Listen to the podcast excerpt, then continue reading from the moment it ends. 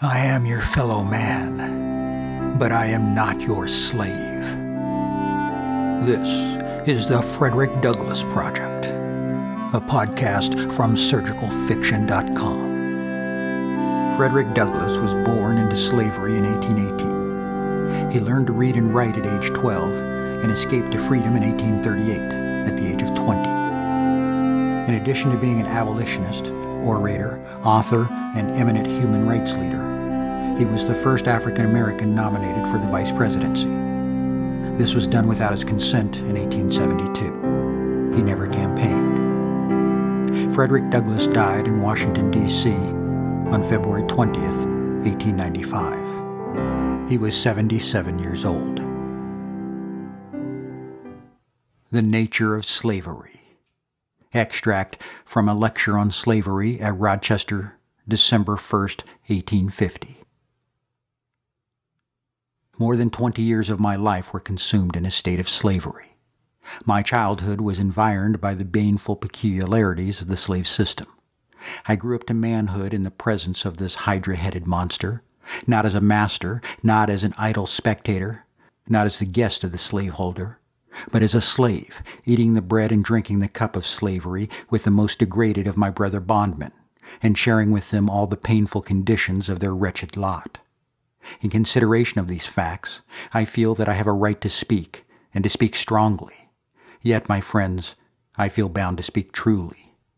Goading as have been the cruelties to which I have been subjected, bitter as have been the trials through which I have passed, exasperating as have been, and still are, the indignities offered to my manhood, I find in them no excuse for the slightest departure from truth in dealing with any branch of this subject. First of all, I will state as well as I can the legal and social relation of master and slave. A master is one, to speak in the vocabulary of the Southern states, who claims and exercises a right of property in the person of a fellow man. This he does with the force of the law and the sanction of Southern religion. The law gives the master absolute power over the slave.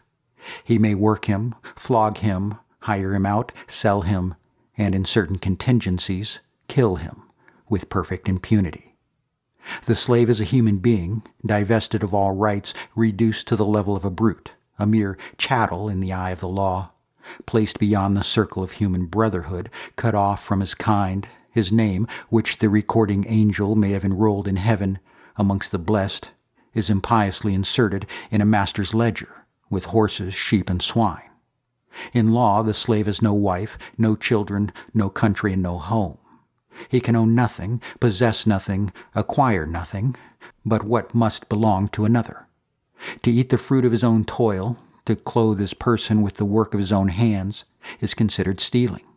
He toils that another may reap the fruit. He is industrious that another may live in idleness. He eats unbolted meat that another may eat the bread of fine flour. He labors in chains at home, under a burning sun and biting lash, that another may ride in ease and splendor abroad. He lives in ignorance that another may be educated. He is abused that another may be exalted. He rests his toil worn limbs on the cold, damp ground that another may repose on the softest pillow. He is clad in coarse and tattered raiment that another may be arrayed in purple and fine linen. He is sheltered only by the wretched hovel that a master may dwell in a magnificent mansion, and to this condition he is bound down as by an arm of iron. From this monstrous relation there springs an unceasing stream of most revolting cruelties. The very accompaniments of the slave system stamp it as the offspring of hell itself. To ensure good behavior, the slaveholder relies on the whip. To induce proper humility, he relies on the whip. To rebuke what he is pleased to term insolence, he relies on the whip. To supply the place of wages as an incentive to toil, he relies on the whip. To bind down the spirit of the slave, to imbrute and destroy his manhood, he relies on the whip, the chain, the gag, the thumbscrew, the pillory, the bowie knife, the pistol, and the bloodhound. These are the necessary and unvarying accompaniments of the system. Wherever slavery is found, these horrid instruments are also found. Whether on the coast of Africa, among the savage tribes, or in South Carolina among the refined and civilized, slavery is the same. and its accompaniments one and the same. It makes no difference whether the slaveholder worships the God of the Christians or is a follower of Mahomet. He is the minister of the same cruelty and the author of the same misery. Slavery is always slavery, always the same foul, haggard, and damning scourge, whether found in the Eastern or in the Western Hemisphere. There is a still deeper shade to be given to this picture. The physical cruelties are indeed sufficiently harassing and revolting, but they are as few grains of sand on the seashore, or a few drops of water in the great ocean, compared with the stupendous wrongs which it inflicts upon the mental, moral, and religious nature of its hapless victims. It is only when we contemplate the slave as a moral and intellectual being that we can adequately comprehend the unparalleled enormity of slavery and the intense criminality of the slaveholder. I have said that the slave was a man. What a piece of work is man! How noble in reason, how infinite in faculties, in form and moving, how express and admirable, in action, how like an angel, in apprehension, how like a god, the beauty of the world, the paragon of animals. The slave is a man, the image of God, but a little lower than the angels, possessing a soul eternal and indestructible, capable of endless happiness, of immeasurable woe, a creature of hopes and fears, of affections and passions, of joys and sorrows, and he is endowed with those mysterious powers by which man soars above the things of time and sense, and grasps with undying tenacity the elevating and sublimely glorious idea of a God. It is such a being that is smitten and blasted. The first work of slavery is to mar and deface those characteristics of its victims which distinguish men from things and persons from property. Its first aim is to destroy all sense of high moral and religious responsibility. It reduces man to a mere machine. It cuts him off from his Maker. It hides from him the laws of God and leaves him to grope his way from time to eternity in the dark, under the arbitrary and despotic control of a frail, depraved, and sinful fellow man. As the serpent charmer of India is compelled to extract the deadly teeth of his venomous prey before he is able to handle him with impunity, so the slaveholder must strike down the conscience of the slave before he can obtain the entire mastery over his victim. It is, then, the first business of the enslaver of men to blunt, deaden, and destroy the central principles of human responsibility. Conscious is, to the individual soul and to society, what the law of gravitation is to the universe. It holds society together. It is the basis of all trust and confidence. It is the pillar of all moral rectitude. Without it, suspicion would take the place of trust. Vice would be more than a match for virtue. Men would prey upon each other, like the wild beast of the desert, and earth would become a hell. Nor is slavery more adverse to the conscience than it is to the mind. This is shown by the fact that in every state of American Union where slavery exists, except the state of Kentucky, there are laws absolutely prohibitory of education among the slaves. The crime of teaching a slave to read is punishable with severe fines and imprisonment, and, in some instances, with death itself. Nor are the laws respecting this matter a dead letter. Cases may occur in which they are disregarded, and a few instances may be found where slaves may have learned to read, but such are isolated cases and only prove the rule. The great mass of slaveholders look upon education among the slaves as utterly subversive of the slave system. I well remember when my mistress first announced to my master that she had discovered that I could read. His face colored at once with the surprise and chagrin. He said that I was ruined, and my value as a slave destroyed, that a slave should know nothing but to obey his master, that to give a Negro an inch would lead him to take an ell, that having learned how to read, I would soon want to know how to write, and that by and by I would be running away. I think my audience will bear witness to the correctness of this philosophy and to the literal fulfillment of this prophecy. It is perfectly well understood at the South that to educate a slave is to make him discontented with slavery, and to invest him with a power which shall open to him the treasures of freedom. And since the object of the slaveholder is to maintain complete authority over his slave, his constant vigilance is exercised to prevent everything which militates against or endangers the stability of his authority.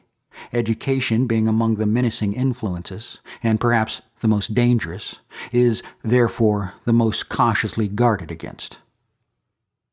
It is true that we do not often hear of the enforcement of the law punishing as a crime the teaching of slaves to read, but this is not because of a want of disposition to enforce it. The true reason or explanation of the matter is this there is the greatest unanimity of opinion among the white population in the South in favor of the policy of keeping the slave in ignorance. There is, perhaps, another reason why the law against education is so seldom violated. The slave is too poor to be able to offer a temptation sufficiently strong to induce a white man to violate it. And it is not to be supposed that in a community where the moral and religious sentiment is in favor of slavery, many martyrs will be found sacrificing their liberty and lives by violating those prohibitory enactments. As a general rule, then, darkness reigns over the abodes of the enslaved, and how great is that darkness! We are sometimes told of the contentment of the slaves, and are entertained with vivid pictures of their happiness. We are told that they often dance and sing, that their masters frequently give them wherewith to make merry, in fine, that they have little of which to complain. I admit that the slave does sometimes sing, dance, and appear to be merry. But what does this prove? It only proves to my mind that though slavery is armed with a thousand stings, it is not able entirely to kill the elastic spirit of the bondman. That spirit will rise and walk abroad, despite of whips and chains, and extract from the cup of nature occasional drops of joy and gladness. No thanks to the slaveholder, nor to slavery, that the vivacious captive may sometimes dance in his chains. His very mirth in such circumstances stands before God as an accusing angel against his enslaver. It is often said by the opponents of the anti slavery cause that the condition of the people of Ireland is more deplorable than that of the American slaves. Far be it from me to underrate the sufferings of the Irish people. They have been long oppressed, and the same heart that prompts me to plead the cause of the American bondman makes it impossible for me not to sympathize with the oppressed of all lands. Yet I must say that there is no analogy between the two cases. The Irishman is poor, but he is not a slave. He may be in rags, but he is not a slave. He is still the master of his own body, and can say with the poet, The hand of Douglas is his own. The world is all before him, where to choose. And, poor as may be my opinion of the British Parliament, I cannot believe that it will ever sink to such a depth of infamy as to pass a law for the recapture of fugitive Irishmen. The shame and scandal of kidnapping will long remain wholly monopolized by the American Congress.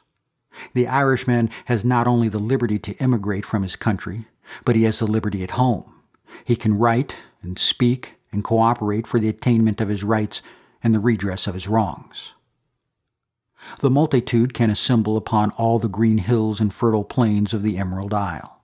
They can pour out their grievances and proclaim their wants without molestations, and the press, that swing winged messenger, can bear the tidings of their doings to the extreme bounds of the civilized world.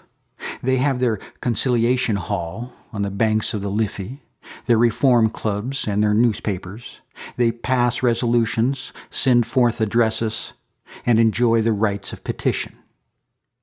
But how is it with the American slave? Where may he assemble? Where is his conciliation hall? Where his newspapers? Where is his right of petition? Where is his freedom of speech, his liberty of the press, and his right of locomotion? He is said to be happy. Happy men can speak. But ask the slave what is his condition, what is his state of mind, what he thinks of enslavement and you had as well address your inquiries to the silent dead. There comes no voice from the enslaved. We have left to gather his feelings by imagining what ours would be, were our souls in his soul's stead. If there were no other fact descriptive of slavery than that the slave is dumb, this alone would be sufficient to mark the slave system as a grand aggregation of human horrors. Most who are present will have observed that leading men in this country have been putting forth their skill to secure quiet to the nation. A system of measures to promote this object was adopted a few months ago in Congress. The result of those measures is known. Instead of quiet, They have produced alarm. Instead of peace, they have brought us war. And so it must ever be.